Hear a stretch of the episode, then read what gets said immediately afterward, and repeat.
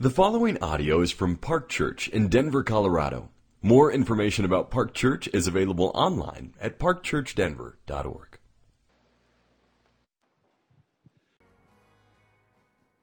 Today's scripture reading is from Matthew chapter 4, verses 18 through 22.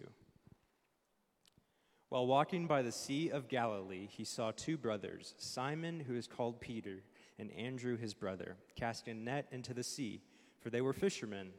And he said to them, Follow me, and I will make you fishers of men. Immediately they left their nets and followed him.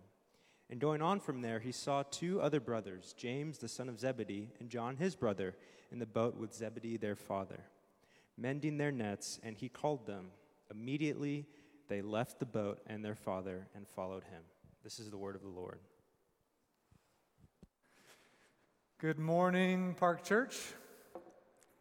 Good to see some of your faces, and thanks for those joining us online. This is weird. We haven't done a, a live service yet, so this is like a total, we'll see how it goes. I'm, gonna, I'm supposed to like regularly look at that camera to see, you know, see those of you that are worshiping us online. This is weird. It's different, but we're really grateful for those that are here in the building and for those that are that are worship, worshiping with us online. Honestly, it's the first time I've had to preach in pants in like five months, uh, which is a different thing. Uh, not, I'm not saying I wasn't wearing pants previously. I've just I have to today for the first time. Steve, our cameraman's like, no, you had to every every time. Um, we're going to be uh, walking through a little mini series for the next three weeks. Um, every fall, we take time before we get back into the book of the Bible we're, we're, working through, which this year it's the book of Matthew. We're still working through the Sermon on the Mount. Um, but before we do, we take time to kind of recenter and refresh around our mission as a church.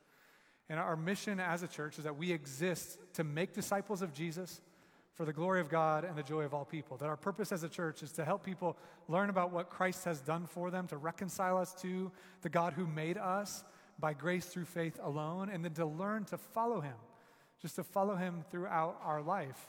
And uh, what we're asking at this particular fall is what does it mean to follow Jesus in this cultural moment? Uh, what does it look like to follow Jesus right now in the midst of a global pandemic where there are divisions and there are tensions and there are losses and there are challenges that are facing us, not just at an individual level, but at a sort of society wide, city wide, nationwide, global level? And so, what we're doing today um, is we are first kind of looking at this framework of what does it mean to follow Jesus through the wilderness. What does it mean to understand uh, uh, the wilderness as a framework for understanding the dynamics of this life? Uh, next week, we're going to say, what, what, does it actually look like to actually pay attention to Jesus in the midst of the wilderness to orient our life around his presence? How do we do that practically in this kind of season? And then the third week, we're looking specifically at what's God trying to form in us. And so, saying, what does it mean to follow Jesus towards a life of love. That we would, in this world, as his people, reflect his love, reflect his glory, reflect his kindness and his mercy in all the places he's called us to be. And so that's what we're doing uh, today. Uh, before we dive in, I want to just encourage us all just to take a few deep breaths. And uh, I say deep for those with masks, you know, through your mask, deep breaths. Um, but just take a few breaths and calm down, calm our hearts, um, knowing that God is actually with us, whether you're at home or here in the building. Um, the God of the universe is with us. So let's remember his presence.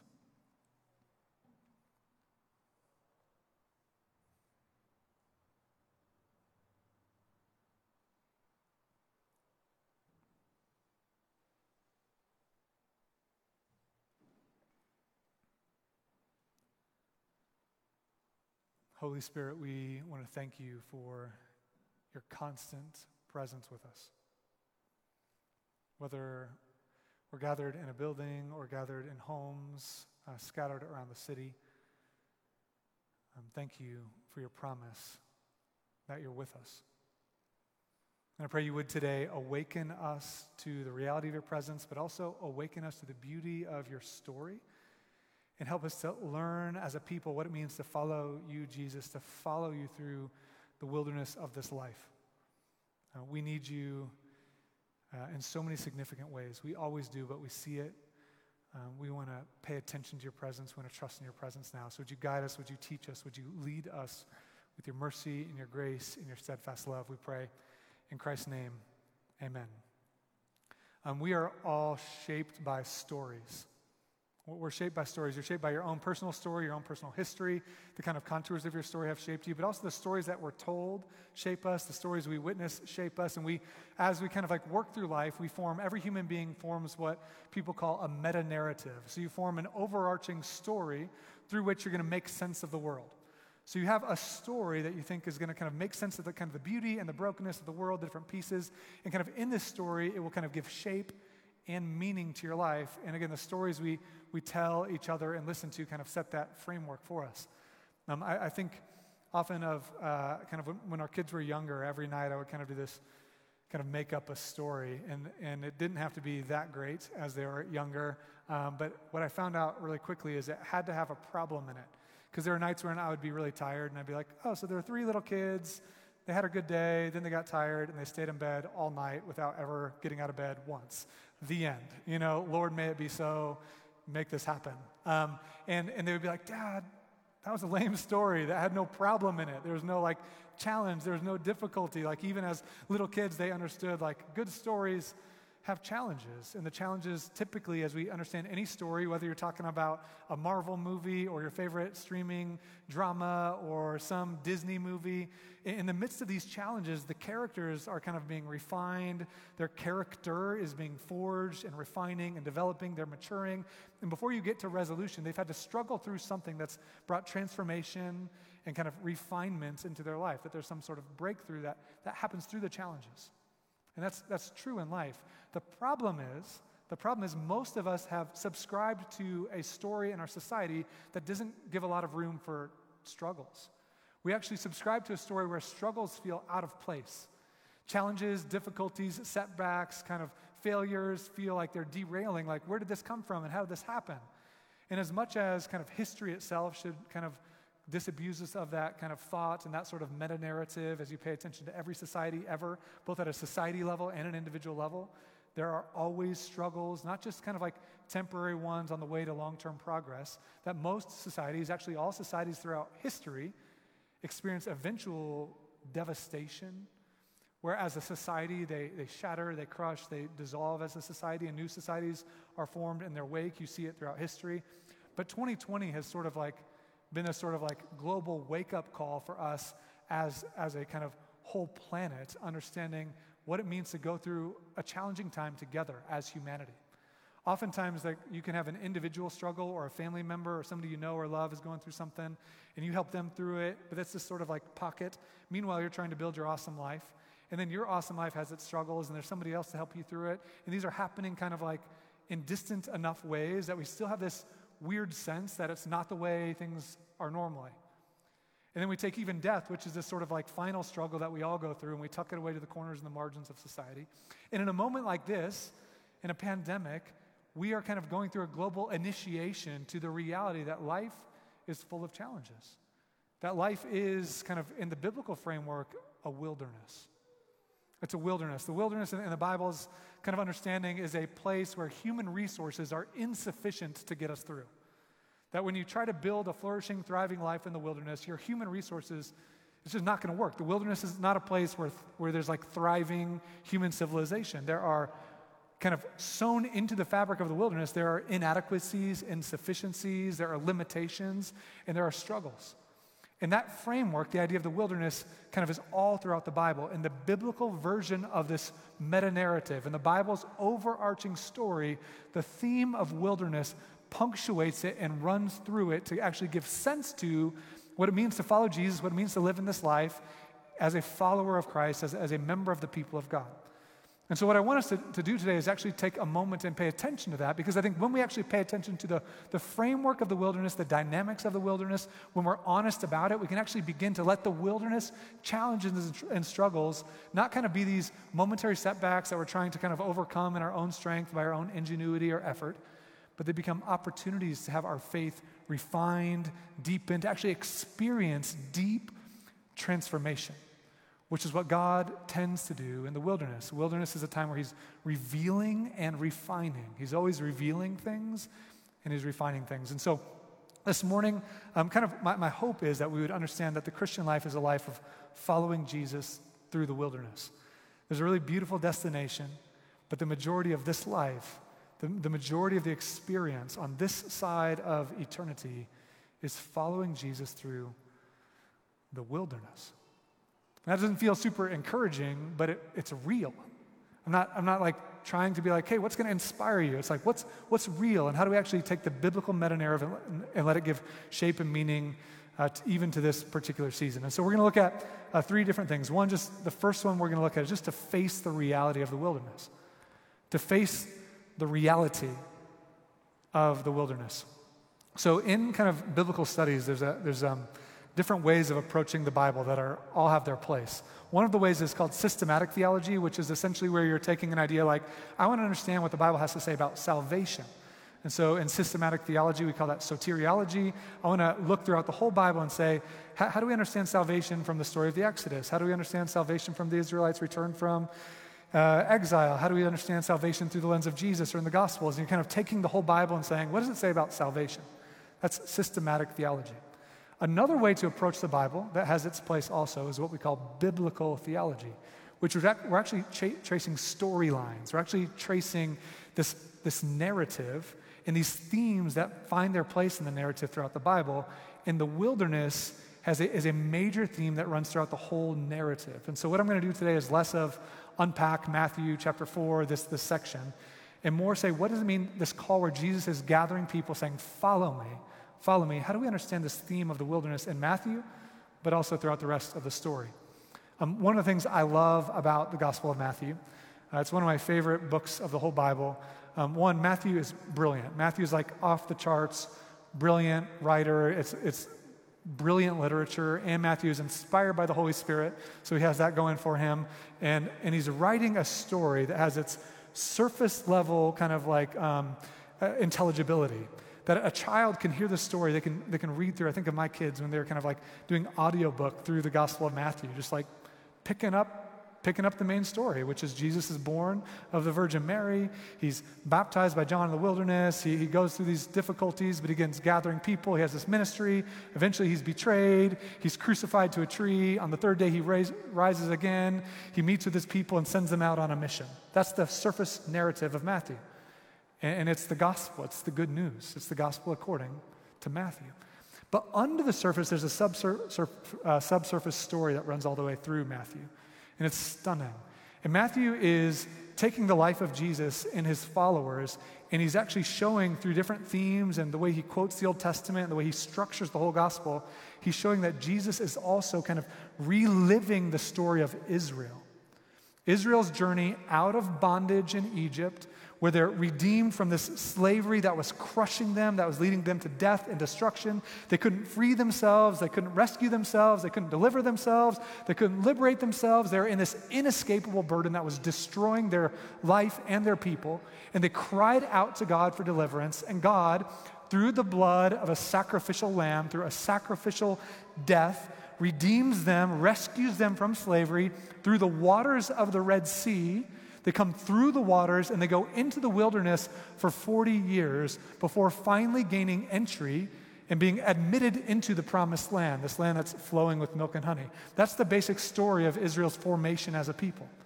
And so, Jesus, in the way Matthew frames the story of Jesus, he's born of the Virgin Mary, but immediately he's taken out to Egypt. You're like, what's going on in here? Because Herod, the tetrarch over Judea, is killing all the baby boys. And if you're familiar with the story of the Exodus, you're like, oh, that's like Pharaoh killing the baby boys in Egypt of the Hebrews. And then Jesus is taken out of Egypt, then he comes back out of Egypt. And as he kind of begins this ministry, he goes out into the wilderness. He comes through the waters of baptism in the Jordan River. Then he goes into the wilderness for 40 days, where he's tested and tried by Satan. His faith in Christ, his reliance on the Holy Spirit is deepened. And then he goes kind of in this immediate passage that we're looking at here, he begins to form a new people, calling people, follow me, follow me, follow me. And he goes up on a mountain, like in Exodus 19, Mount Sinai, but he goes up on the, on the mount and he begins to teach people the ways of his kingdom, like the law. And Matthew is saying that Jesus is like a whole new Moses, liberating people from a different kind of bondage. And he's liberating them through a different blood of a different lamb. And he's bringing them through the waters of baptism. And he's eventually calling them into this flourishing, beautiful experience of all things new, restoration, land flowing with milk and honey like this paradise. But that's not yet. Before the paradise, before the new creation, is the wilderness. That the Christian life here and now is a journey through the wilderness. And so the themes that we see in Exodus that kind of unpack the dynamics of the wilderness help us make sense of what's happening in our life here and now, so that when we're following Jesus in difficulties and trials and temptations and warfare and setbacks and losses and failures happen, it's not like, what the heck? This isn't what Christianity is supposed to be. It's like, no, this is exactly what the Christian journey is supposed to be learning in the wilderness, redeemed from our slavery to sin and this crushing death that we had deserved and earned because of a rebellion against God, redeemed through the blood of the Lamb, brought through the waters of baptism, letting our faith be both revealed and refined in the wilderness. And that's the framework, and it's obvious all around us. Right now, in the middle of a global pandemic, it's, it's obvious. You feel the realities. You feel it in our just the, the, kind of physical, material, like kind of like medical sense, just so many people that are getting sick and dying. The amount of people that are sick, I have so many, I have friends that have struggled in the ICU. I know people who have passed away because of COVID, and you feel the realities. Friends that are pastors in big cities that have watched many people that have been in hospitals struggling and dying. And you, and you might be able to kind of push against certain things and be like, well, is this as big a deal as everybody? It's a big deal. It's a global pandemic that has brought the world to its knees. And you feel it in people's physical suffering. You feel it in the emotional difficulty, anxiety and depression, relational tensions, marriages that are struggling, parents and kids that are working through hard difficulties. You feel it economically with job loss and stock market crashing, crashing, people's retirement plans going kind of like down the drain. You feel it kind of in the broader relational, recreational, social settings where you can't kind of have the same dynamics with your friends. We haven't been able to meet as a church family, and we still can't meet as a church family, all of us together. Normally on a Sunday morning, we'd have this room full of four to 500 people, and we have 75 people in the world and, and people watching are in the room and people watching online. This is just, it's weird. Your, your plans to go visit a friend or a loved one had to be, had to be canceled. Your, your thoughts about what you're going to do for your school, for your kids, or for grad school just changed big time. And it's like, again, this wake up call. We're in the wilderness. We've got to face that reality. We've got to face that reality. There's a temptation right now to, to find ways to tuck it away and push it aside, but actually, God does things in the wilderness. Throughout the, the biblical story, the wilderness is a place where there is warfare. You have in the, in the history of Israel the Amalekites that are coming to try to really attack the most vulnerable, the people that were straggling behind on the journey. And the same thing's true now that there's an enemy, and it's not your spouse, and it's not your boss, and it's not your coworker, and it's not the government. There's an enemy who's wanting to steal, kill, destroy, divide. And in our vulnerability and our weariness, He's after us.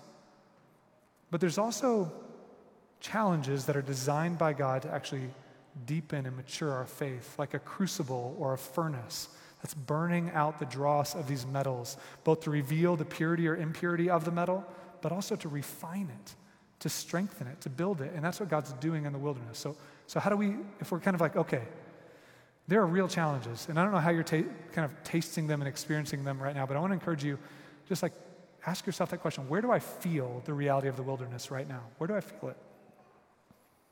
Where do you feel it? Do you feel it relationally? You feel it with your extended family? You feel it emotionally? Maybe you're struggling through job, job loss. Maybe you're on furlough. Maybe your company laid off a bunch of people. You feel it you're kind of preparing for retirement, and with this kind of, you expected a certain amount of income in retirement, but because of the stock market tanking, that's now less stable than you thought it was. You have people that are sick and people that are dying. Where are you feeling it? And divisions and tensions? Once you're honest about it, though, you, are going to respond. And, uh, and that's this kind of second piece that the, the wilderness actually reveals our vulnerability. It reveals our vulnerability. And human beings, we don't like being vulnerable. And so we find some way to sort of respond, some sort of defense, natural human mechanism that we're trying to find some way through the discomfort, some way. And so there are a lot of different ways to do it. But one of the dynamics that I think has been helpful for me, there's um, some psychologists that have helped me understand a concept that different people in anthropology call liminal space. Um, liminal is this Latin word for threshold. And so liminal space is this kind of experience in life that people tend to go through that's kind of between two different worlds. So there's the world the way it used to be, and you had, you had kind of made sense of the world. You had these kind of relationships, you had these rhythms, you had these dynamics, you had like your work and all this stuff, and, and you had probably found more security in sort of the kind of the framework and the setup and the structures of your life than maybe you think. But you're also following Jesus and you're learning. And then a situation like this happens and it's all wrecked.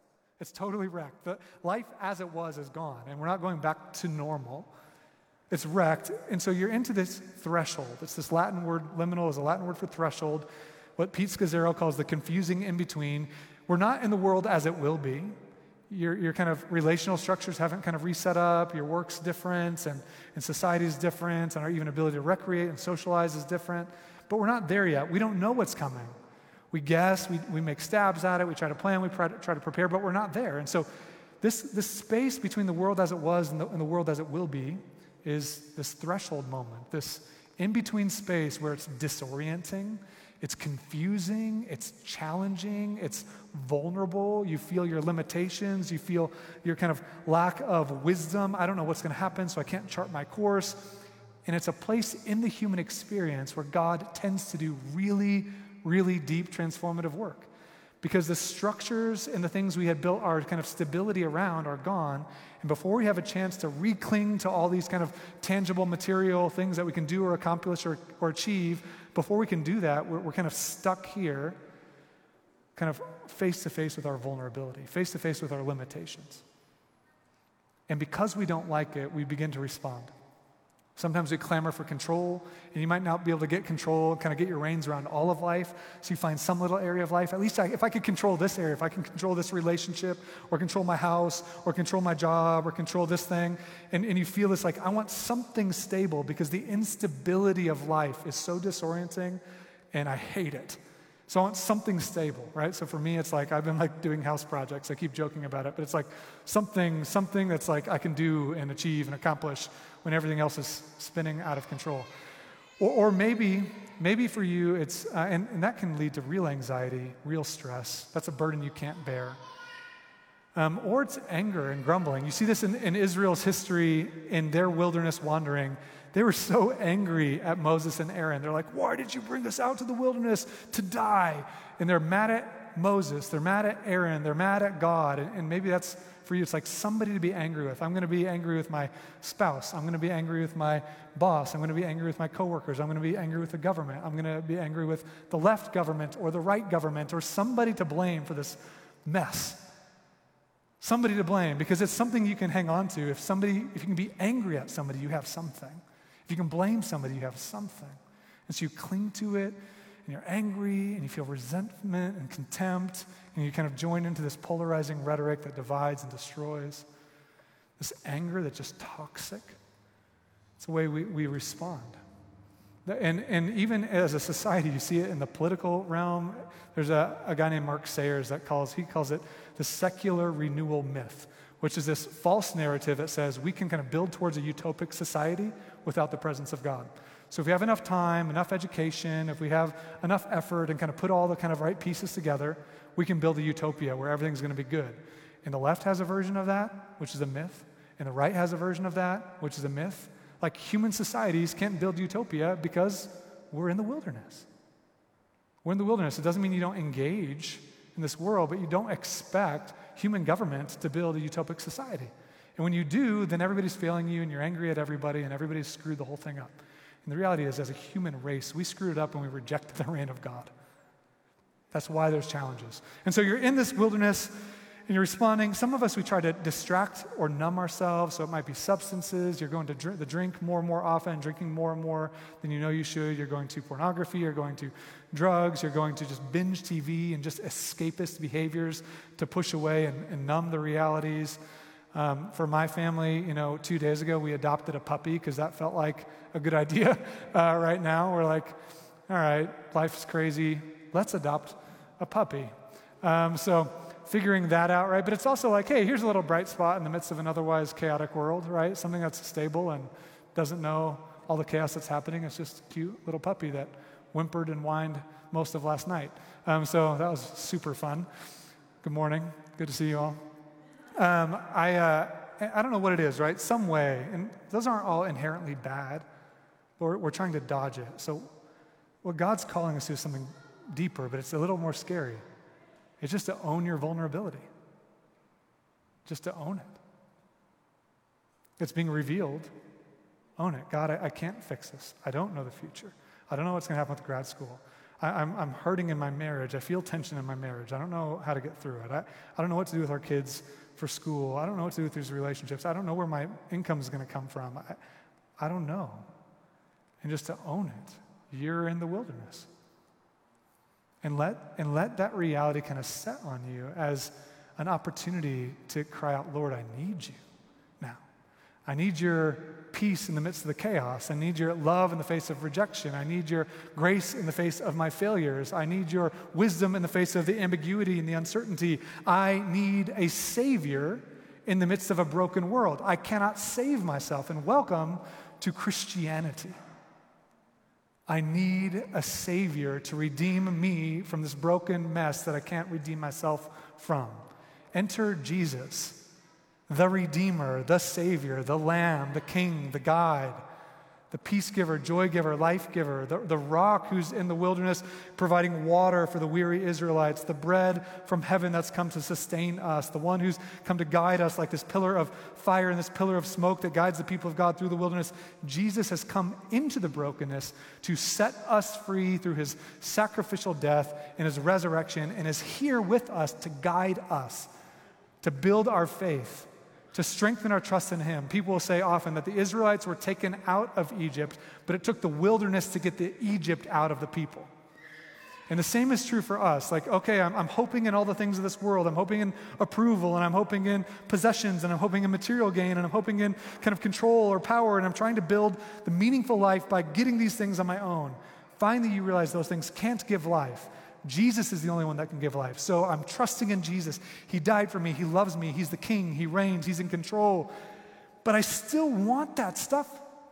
And it's the wilderness that begins to reveal and refine how much my life was kind of hanging on to those old structures and values and cravings.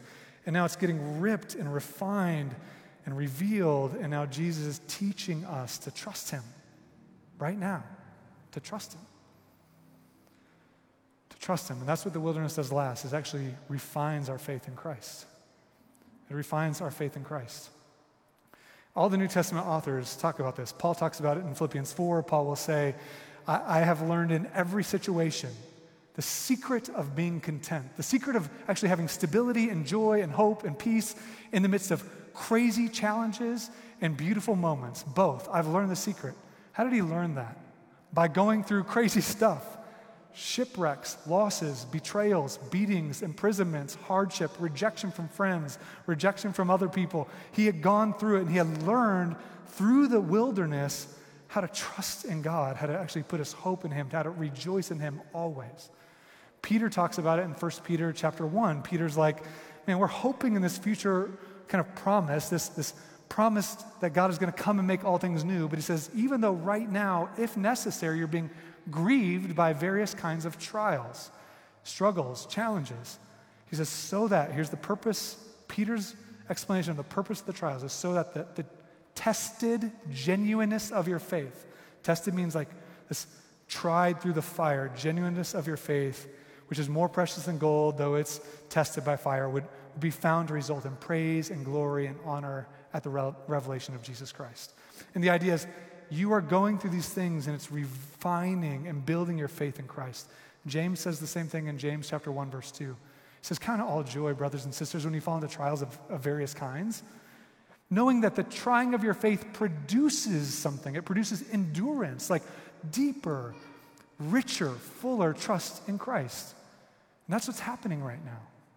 However, you're tasting the realities of the wilderness, when you begin to see what is this revealing in me, it's now an invitation it's an invitation. I want to look to Jesus for joy. I want to look to Jesus for hope. I want to look to Jesus for acceptance. I want to look to Jesus for stability and security and guidance and wisdom. And as we begin to turn to Him in the face of our own vulnerability, our own neediness, our own weakness, man, what He does to set us free from those things that just suffocate and strangle the life out of us is beautiful and transformative. And He's intending to do it in us right now. He's demonstrated the love of God through his sacrificial death, but he's present with us right now, inviting you trust me, cling to me, run to me, follow me through the wilderness. Let's pray together.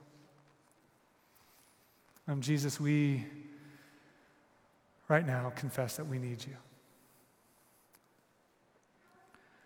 In this moment between bondage and all things new, we're feeling these dynamics. We need you. We need you to deepen our faith. We need you to deepen our trust, deepen our hope in you. So, all around this room and all around the city, Spirit of God, would you work to reveal and to refine our faith, to reveal the things we're trusting in, and to refine our faith in you. In Christ's name we pray, amen.